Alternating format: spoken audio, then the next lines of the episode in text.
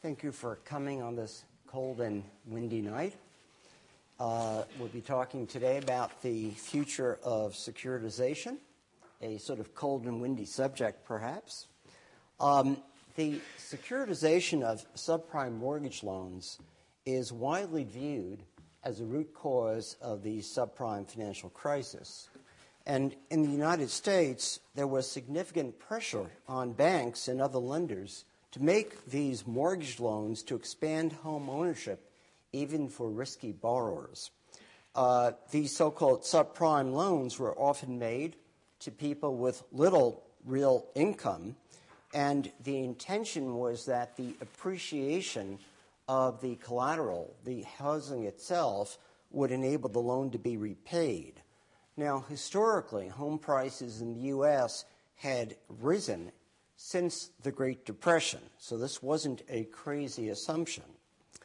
The model failed when in two thousand seven and two thousand eight, home prices fell significantly.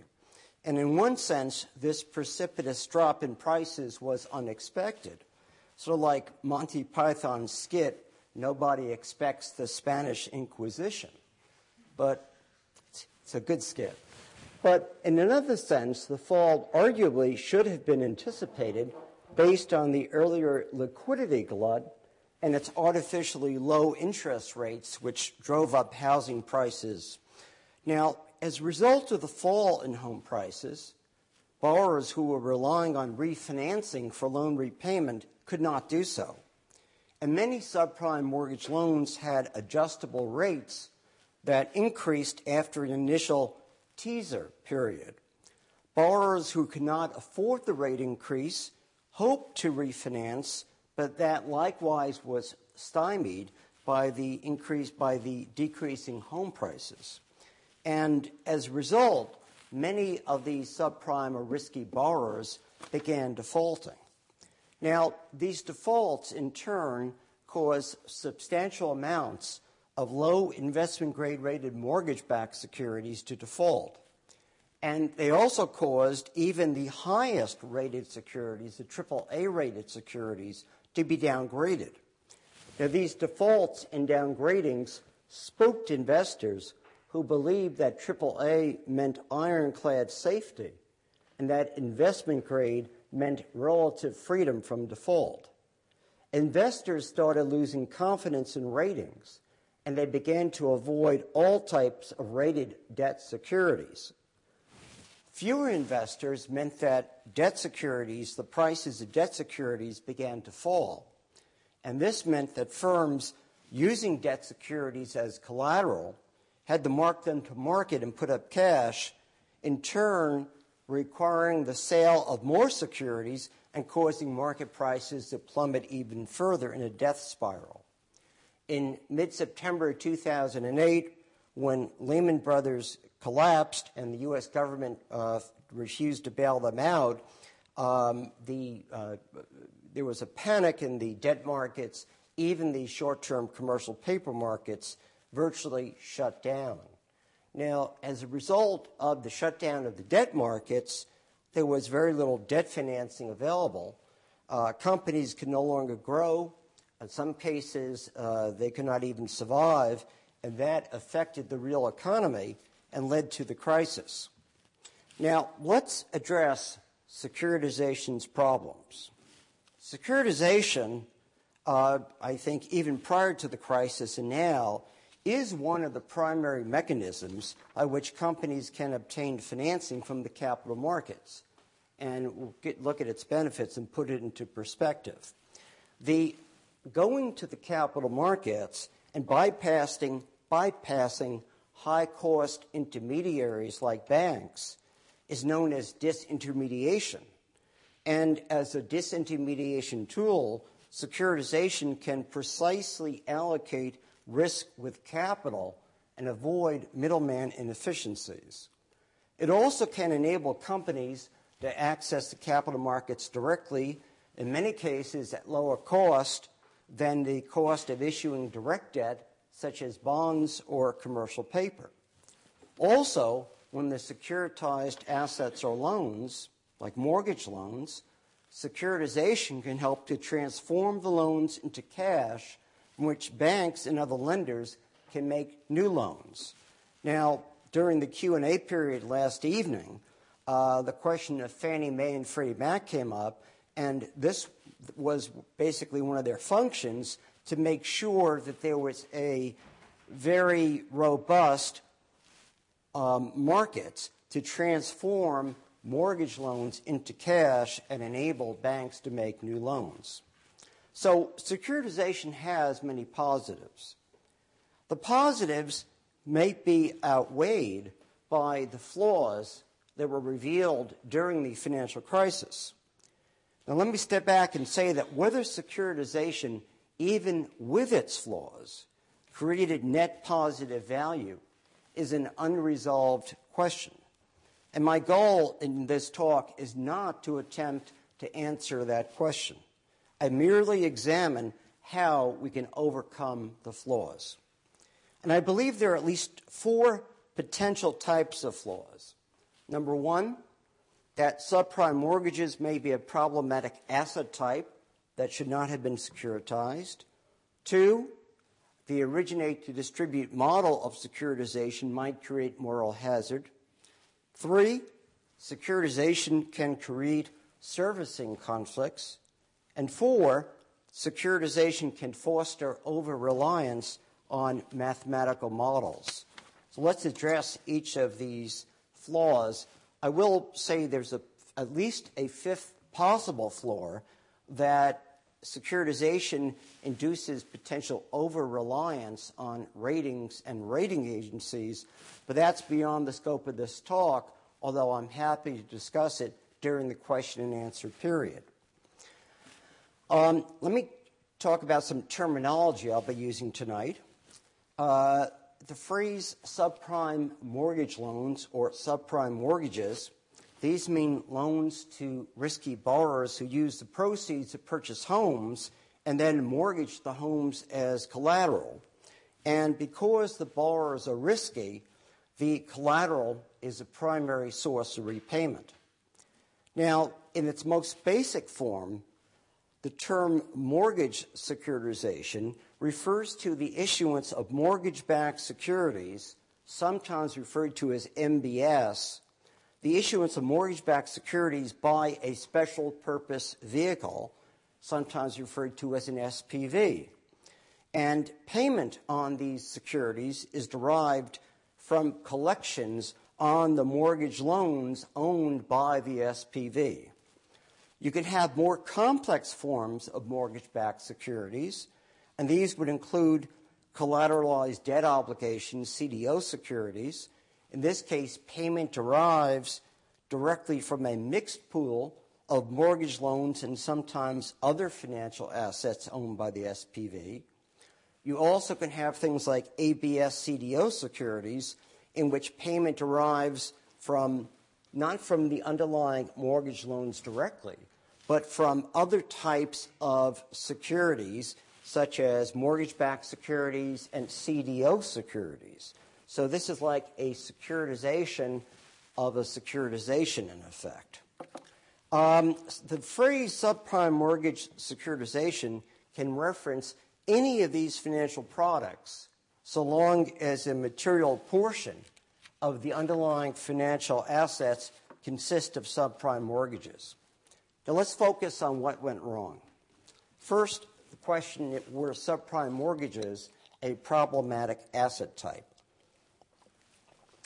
Some believe it was. I tend to agree because of its almost absolute dependence on home price appreciation.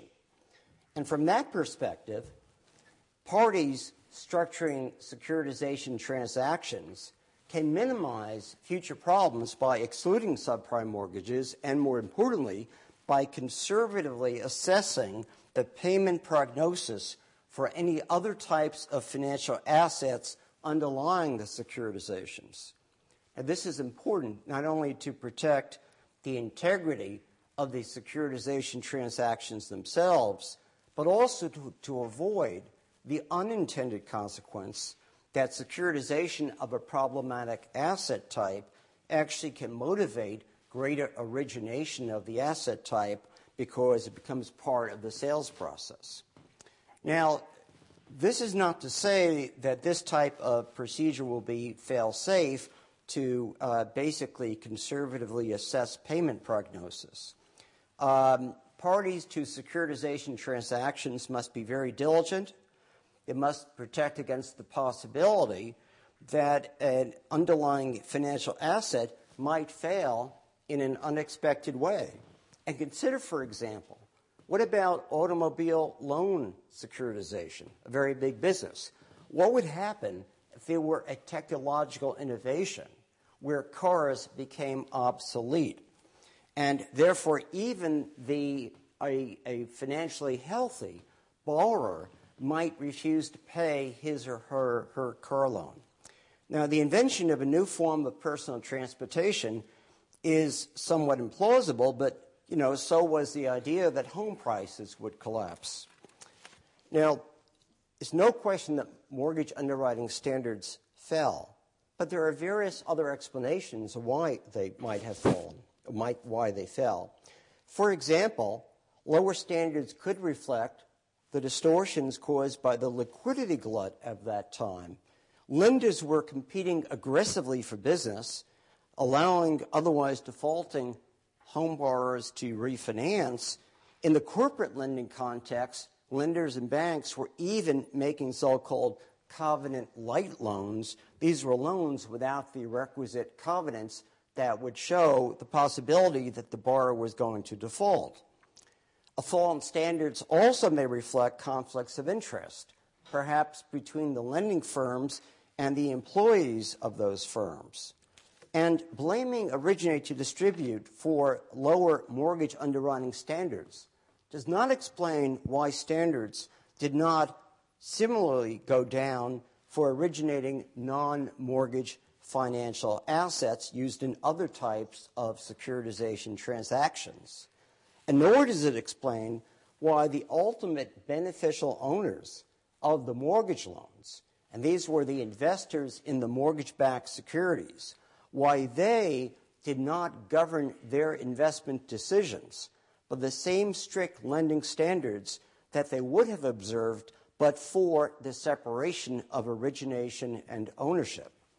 Now, I should, as a parenthetical, say that in yesterday's lecture, where we talked about complexity, I, you know, I think there's at least some explanation for why the ultimate investors did not engage in the type of due diligence they should have. Uh, one is the inherent inadequ- in- the inherent inadequacy of disclosure for very complex A B S C D O type securities. You also have the possible excessive diversification of risk created by these securities, which arguably undermined any given investor's incentive to monitor. And, of course, you have the tendency of investors to engage in herd behavior. Now, whether or not the originate-distribute model was a significant cause of the financial crisis, the model clearly needs fixing to avoid its perception as a cause. And I think there's little question that the model should remain basically intact. It's critical to the underlying funding liquidity of banks and corporations, and empirical evidence to date at least tentatively indicate, indicates that it does create net value. The goal, therefore, should be to minimize any potential moral hazard resulting from the originate-to-distribute model without undermining the model's utility. And this might be day, done in various ways. One way is to require the mortgage lenders and other originators to retain some realistic risk of loss.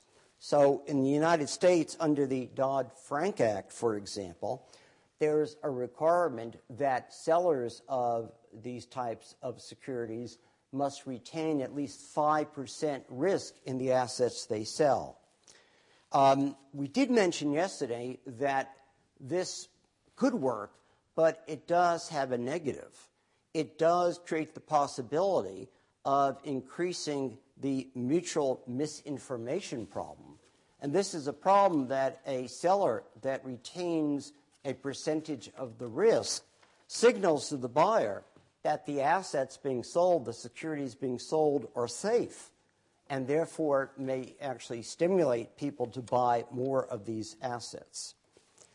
Another possible approach to moral hazard is what was done after the Great Depression. And I mentioned, I went through yesterday, or maybe the day before, right now I can't recall which day, but I talked about, the yesterday it was the parallels between the global financial crisis and the subprime lending on the one hand, and on the other hand, the Great Depression and margin lending to risky borrowers. And after the Great Depression, in the U S, the Federal Reserve Bank attempted to reduce this moral hazard problem. They promulgated regulations referred to as G, U, T, and X, and the most famous one is Regulation U that applies to bank lending. Essentially says that a bank making a margin loan, that's a loan where the proceeds are used to acquire stock and where the stock is then pledged as collateral, in that case, the value of the stock collateral must be at least double the amount of the loan, essentially a two to one collateral coverage ratio. And that makes these loans safer. Now, you could, arguably, use a parallel approach for, you know, subprime loans. You could say, or home mortgages. You could say, you could promulgate a rule saying that the value of uh, housing collateral used uh, in a loan uh, where the proceeds of the loan enables the borrower to acquire the collateral must be at least double the amount of the principal amount of the loan. Again, two to one collateral coverage or whatever other ratio seems to make sense. That would protect against this very specific financial crisis we had, but it might not protect against a future crisis. And I think even more problematically, that type of requirement is very expensive. It means that homes would be much more expensive to finance. So I'm not sure that that would be the best way to go about it. Um, let's turn now to the third flaw, and that's servicing conflicts. Mortgage securitization made it difficult to work out problems with the underlying mortgage loans. The beneficial owners of the loans were no longer the lenders themselves, but this broad universe of investors in the mortgage-backed securities. In theory, servicers are hired to bridge the gap between the investors as the beneficial owners and the mortgage lenders. And the servicers, under the various loan documents, the indentures and so forth, retain the power or have the power to restructure the underlying mortgage loans in the, quote, best interests, unquote, of the investors. And so in theory, that makes sense. But in practice, it doesn't always work well. For example, servicers may be reluctant to restructure a mortgage loan if there's uncertainty whether the cost of the restructuring will be reimbursed. Foreclosure costs, in contrast, are relatively minimal. And so you often see these servicers foreclosing on the loans when a restructuring might be uh, better advised. Servicers also prefer foreclosure over restructuring because foreclosure is much more ministerial. It's much more straightforward and therefore has lower litigation risk. You don't have to exercise the judgment that you would have to exercise if you attempt to restructure a loan. Um, Now, restructuring also can involve very difficult uh, decisions. I'll give an example. Um, you often have mortgage securitization transactions in which cash flows deriving from principal and interest are separately allocated to different investor classes or tranches. Uh, and some restructuring, well, let me just say, you. so consider that a mortgage securitization, you have among other investor classes uh, a class that gets payment based on the principal uh, payments of the mortgages, a class that gets payment based on the interest under the mortgages. Um, if there were an attempt to restructure the mortgage loans and you were to in some way uh, reduce principal, then you prejudice the principal um, tranche, and uh, uh, whereas the interest tranche would not be affected. Uh, if you restructure the loans and change the interest rate, then you prejudice that tranche and you don't prejudice the principal tranche. And some people have referred to this as tranche warfare, which is a very bad pun on Armistice Day, but anyway. Um, now, these problems can, and in the future, should be fixed. Parties can, and they should, write deal documentation that sets clearer and more flexible guidelines, especially when restructuring appears to be superior to foreclosure. They also should try to minimize allocating cash flows to investors in ways that create conflicts, like the principal only and the interest only. Furthermore, I've argued that non-conflicted servicers that engage in restructuring in good faith should be protected, perhaps akin to something like the business judgment rule that protects corporate directors. So that's the third category. Let's now talk about the fourth category of flaws, the over-reliance on mathematical models. And to some extent, this re- resulted from, I think, and this is really the bottom line, a complete abandonment of common sense, the over-reliance on these complex mathematical models. Now, some modeling and computers are necessary for securitization because you need to statistically predict what future cash flows would become available from the underlying financial assets to pay the securities. And models can bring insight and clarity if the model is realistic and the inputted data are reliable. Models can yield accurate predictions of real events. But if the model is unrealistic, or if the inputted data are unreliable, models can be extremely misleading. Garbage in, garbage out. Now, subprime mortgage securitization relied on assumptions and historical data that, in retrospect, turned out to be incorrect and therefore made the valuations incor- incorrect. Yesterday, we discussed the limitations of the value at risk, or V A R model. In addition to that, some securitization models incorrectly assumed, or many assumed, that housing would not depreciate in level to the uh, not depreciate in value to the levels later seen. And valuation errors were compounded because the mortgage loans being made in recent years had very innovative terms. Adjustable rates, that's not that innovative, but low to zero down payment requirements, interest-only payment options, negative amortizations. These were very new and complex terms, and many borrowers did not fully understand what they were and the risks that they were taking. As a result, borrowers defaulted at a much higher rate than the models would have predicted. Now, the models even get worse because, in some cases, the models and assumptions substituted for any real market information.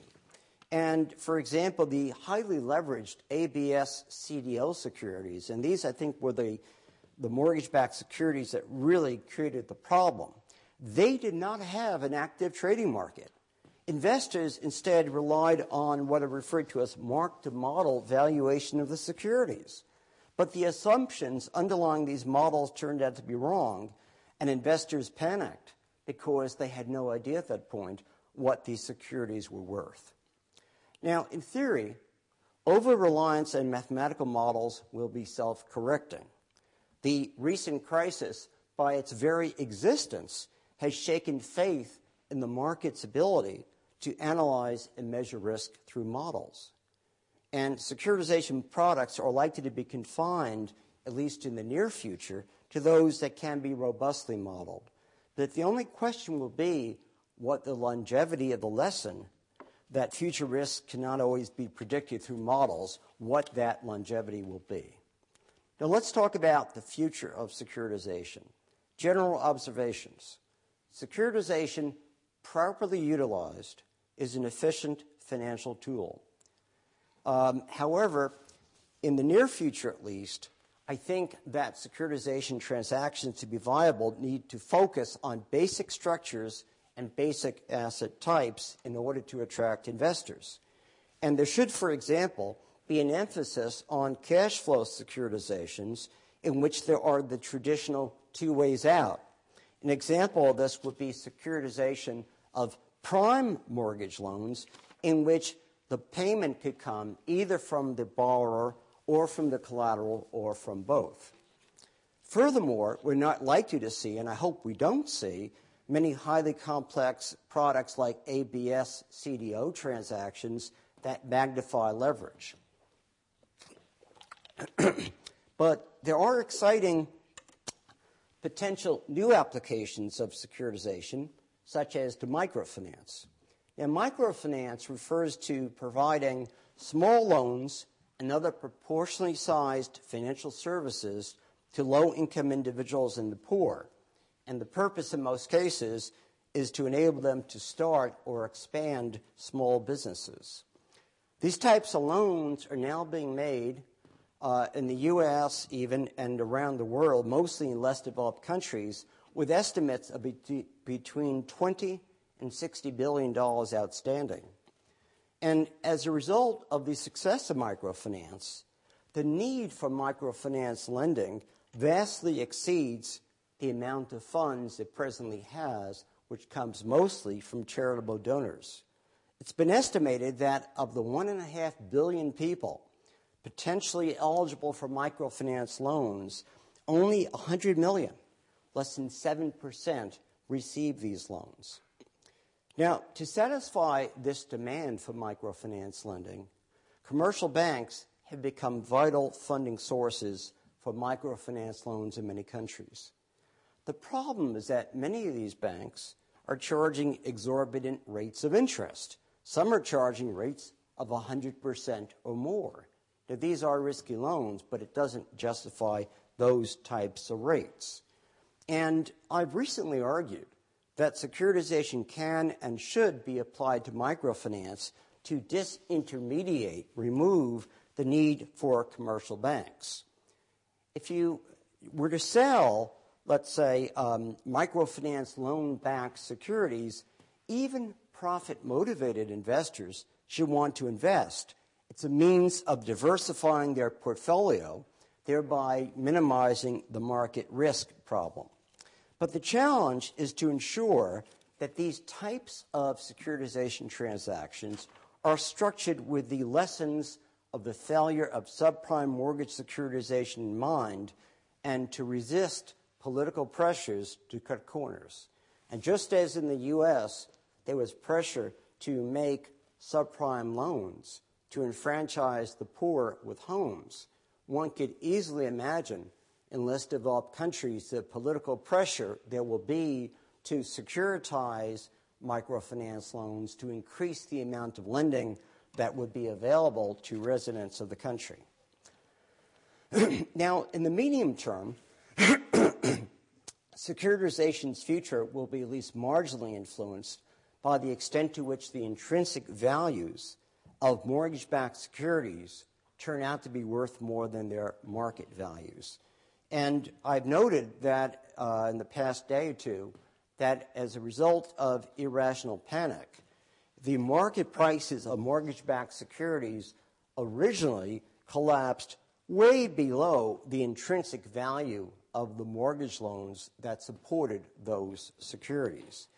If we were to find a large differential now between the value of these securities and the market price, that would certainly indicate that the problem was more one of investing, was more one of investor panic than an intrinsic lack of worth. The problem, though, I'm not sure we'll be able to measure that properly, because once the markets collapsed and had the effect of depriving uh, the economy of credit, uh, the real economy collapsed due to a failure of credit.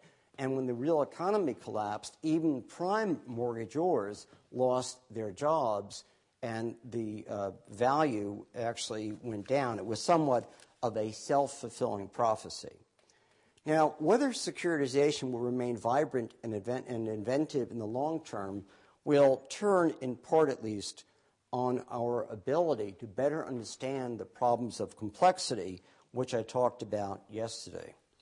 Now, let's discuss, we've discussed securitization, its benefits, its flaws, where it's going. Let's discuss possible alternatives to securitization. And the leading alternative seen by the market, uh, markets is covered bonds. Now, covered bonds have a long history in European securities markets. Uh, they began in Germany some centuries back.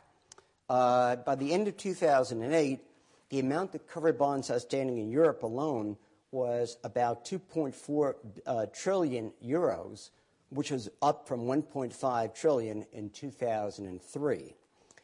There's what are covered bonds? There's no formal international convention or treaty defining covered bonds. They're defined instead de facto by their characteristics. They're essentially long-term debt securities that are secured by specific assets of an issuer of bonds. The assets constituting collateral, referred to as cover pool assets.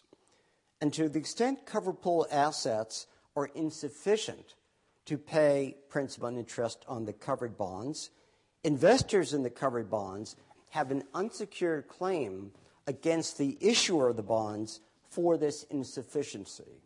And this is referred to in covered bond parlance as dual recourse. For those of you who are into debt financing, dual recourse is fairly typical. Uh, if you make a loan to someone and their collateral is insufficient to repay, you have a direct claim against that person. Now, as with any granting of collateral, cover pool assets are deemed to remain on the issuer's balance sheet for accounting purposes. But unlike normal collateral, the cover pool assets are ring-fenced. The term ring fencing, just like covered bonds, doesn't have a specific official definition. It effectively means that the collateral is segregated from the issuer's estate, so that in the event of the issuer's bankruptcy or insolvency, the covered bond investors will have the ability to go to those assets, and nothing will basically be able to prevent it. The equivalent concept in the U S would be referred to as bankruptcy remoteness. Additionally, with covered bonds, weak covered pool assets are required to be replaced by good quality assets throughout the life of the covered bonds. This means that there will be always a minimum requisite level of so-called over-collateralization, an amount of good collateral exceeding the amount of the loan. Now, to ensure that this is all enforceable by covered bondholders, some countries have promulgated specific covered bond legislation. And these countries are referred to as legislative covered bond regimes. But in countries where you don't have legislation of this type, covered bondholders rely on contractual protections and commercial law, and this is called a structured covered bond regime. Now, covered bonds and securitization transactions have many significant similarities. The most important, perhaps, is that both strive for bankruptcy remoteness, again, the goal of covering the investors in the event of the issuer's bankruptcy. Covered bond transactions strive to achieve bankruptcy remoteness through ring fencing or by legislative fiat. Securitization transactions, in contrast, achieve bankruptcy remoteness by having the company originating the receivables, the originator, transfer them, or originate the financial assets, whatever you want to call it, transfer them in a so-called true sale under bankruptcy law to a bankruptcy remote S P V. But these steps parallel ring fencing. So, so far, I don't think there's a huge difference between securitization and covered bonds. Another similarity is that after covered bondholders are paid in full, and also after securitization investors are paid in full, any residual value from the asset serving as collateral is returned for the benefit of the unsecured creditors. Now, those are the the similarities, but there are important differences, too. A primary difference is that covered bonds have dual recourse, which I mentioned. Securitization, in contrast, is what's referred to as non-recourse financing. By non-recourse, it really, the term is non-recourse. It really, better term might be limited recourse, and that is that a, an investor in a securitization transaction has recourse against the financial assets that are dedicated for payment, but does not have recourse against the originator of those assets directly. Um, another distinction is that in covered bond transactions, the covered pool assets typically remain, as I mentioned, on the issuer's balance sheet for accounting purposes. In securitization transactions, it's been more typical for the assets that are transferred to be accounted for as a sale. But even this accounting distinction, which is artificial based on accounting, um, is uh, sort of diminishing. Securitization transactions can be, and they increasingly are, being structured as on-balance sheet transactions. And the absence of an accounting benefit does not undermine securitization's key fundraising and risk transfer functions. The securitization, much like a new money loan, would not harm unsecured creditors of a company because it basically exchanges one type of asset, uh, cash, for another type of asset, financial assets. And that is good in terms of unsecured creditors. Uh, unsecured creditors in a securitization deal, unless the party, uh, the originator, obtaining the proceeds of the securitization really overinvested or unwisely invested, the unsecured creditors of the originator will be in the same position after the securitization as before. And they may be better off because if the company had gone and borrowed money, they might have paid a higher interest rate, almost certainly would have paid a higher interest rate. But unsecured creditors actually can fare differently with covered bond regimes. Although covered bond regimes and their immediate impact are like securitization, that is, there's an exchange of cash, um, you know, and, a, and a, essentially an, a liability, covered bonds go beyond securitization in two ways that can harm unsecured creditors. First, in a securitization, if the over-collateralization, the financial assets transferred, that amount, if that's insufficient to repay the investors, then the investors will suffer a loss. Securitizations, again, are non-recourse. The pool of assets available for repayment of the securitization investors is effectively fixed. In contrast, in covered bond transactions, the cover pools are almost always what's referred to as dynamic. And this was what I mentioned before, that the covered bond issuer must continually segregate new assets as needed, maintaining the level of over-collateralization, thereby enabling the covered bondholders to be paid uh, in priority to unsecured creditors. Covered bonds also go beyond securitization in their recourse. I mentioned securitization transactions being non-recourse. Covered bonds have what I referred to before as dual recourse. If the covered pool assets are insufficient, covered bondholders have a recourse claim against the issuer. And that claim is pari passu, or equal and rateable, with the claims of unsecured creditors. Therefore, to the extent the covered pool assets are insufficient, the covered bondholders' claims will dilute the claims of unsecured creditors. Now, as a result of this dynamic cover pool and the dual recourse, covered bond transactions shift virtually all risk to unsecured creditors. And I believe it's an important policy question that should be addressed by governments and any market participants covering, exploring covered bonds as an alternative to securitization as to whether risk should be allocated uh, so asymmetrically, whether risk should be shifted essentially from investors to the unsecured creditors. So that's what I wanted to talk about today, and I'd like to take questions.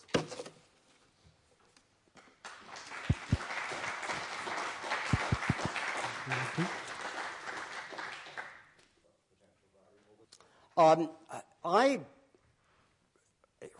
you know, I, I, I tend to be um, anti-regulation um, to the extent one does not know what the, um, you know, what the consequences of any regulation will be. But securitization of securitization, to the extent it has a value, I would see only one, and I'm certainly not advocating it. I, I think that the A B S C D O transactions were what gave securitization a bad name, and if they had never occurred, we'd all be much better off.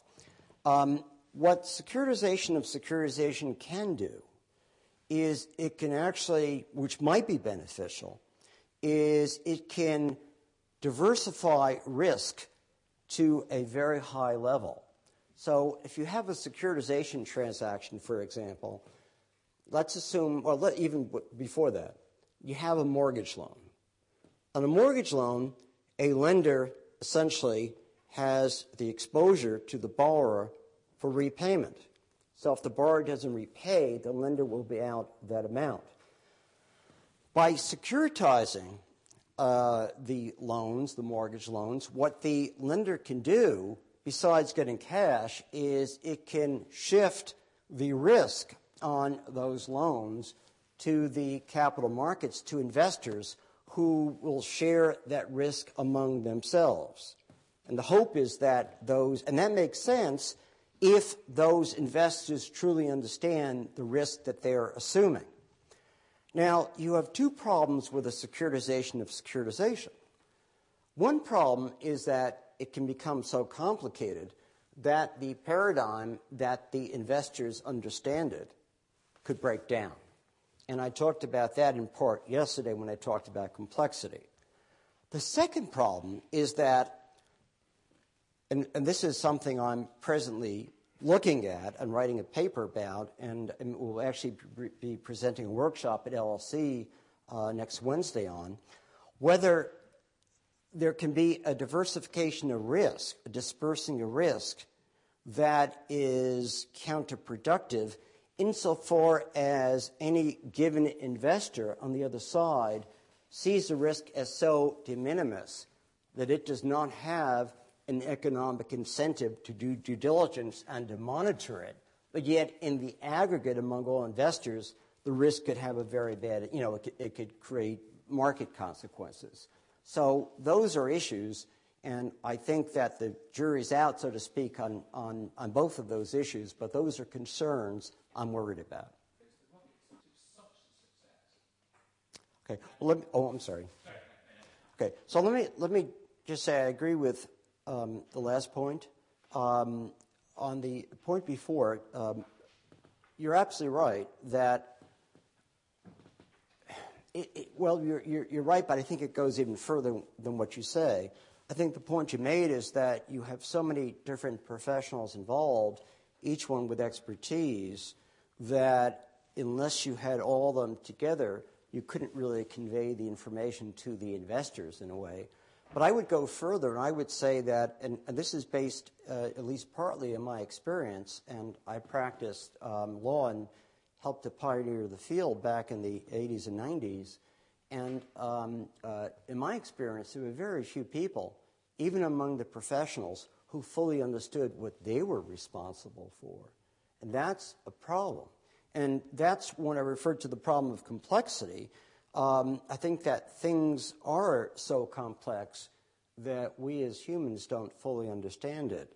Now, the concept of the team is important. Um, Popper, the, the philosopher, um, essentially, uh, you know, didn't know about securitization, but he compared, uh, he talked about complexity in terms of an airplane. An airplane is very complex, and you not everyone understands it, but you do have teams who come together, and you know, information is transmitted. Now, I'm not entirely sure whether airplanes do, you know, you do a better job with airplanes than you do with securitization. The difference is, and um, I observed this yesterday, that if there's a problem with an airplane, the entire fleet, other than A three eighties, the entire fleet doesn't all of a sudden fall out of the sky.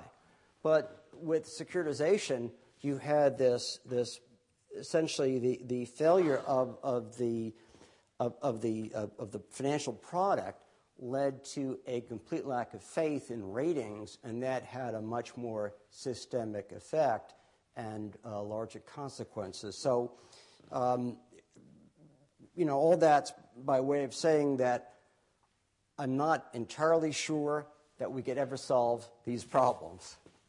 Yes? Well, the I, I think you essentially made two points um, that relate to each other.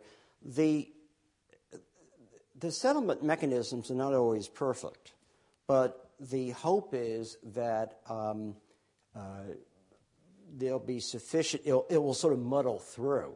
And for that reason, most of these deals are over-collateralized to an extent that even if there is a lot of failure, there'll be enough cash flow to pay the investors, although the investors do take a risk, because if they didn't take some risk, you couldn't achieve the bankruptcy remoteness that is so critical to these deals.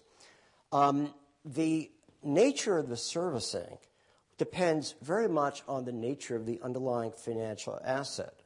So, for example, take a securitization of trade receivables. Very common, very, very big. Um, that's fairly easy.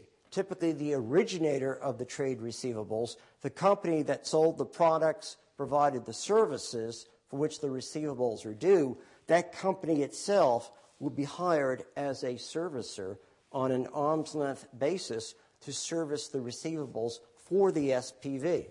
And that's the same company that's been doing this before it sold the receivables. So they should know what to do. The, it gets much more complex in terms of mortgage loans, uh, and uh, because you have, um, first of all, you have, it's not in a corporate context, it's in an individual context. You have all these types of laws that protect individuals and protect foreclosures on homes. And in terms of the complications of the tranche warfare, um, I think that when I You know, I've done many, many securitization deals. I've never done a securitization deal where we have allocated the cash flows in ways that would create a conflict of that sort. Uh, typically, you would allocate it either on a pro rata basis, or you'd allocate it in an, in an you know priority basis as to which classes get paid first, and which second, and which third. The so-called waterfall of payments. So um, if you do allocate it in, you know, the, in a way that creates a conflict, you're going to have a conflict. And that's all I can say about that. Uh, the question. Yes? Um, but I have some common sense, please. Okay, now, the common sense, I, I agree with. I mean, one, one of the things I mentioned in terms of mathematical, mathematical modeling was the lack of common sense. And I think rather than you would say that you would, uh, that you would ban all this stuff. I would say let's step back and see where the market failures are that cause the problems. For example, why is it that investors invest in securities they don't understand? I mean, should they? And, and I think to some extent this is a herding behavior. Uh, to some extent there may be other explanations, but let's try to understand that.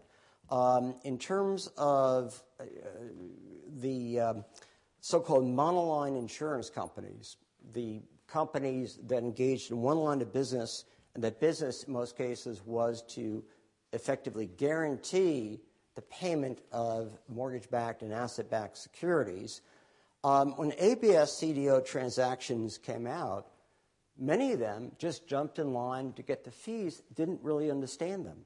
Some of them said, we can't understand it, we're not going to back these transactions. That was the proper response. And I think that we need to have better diligence on the part of investors, and I think that people should, we need to have more common sense in investing in our financial system.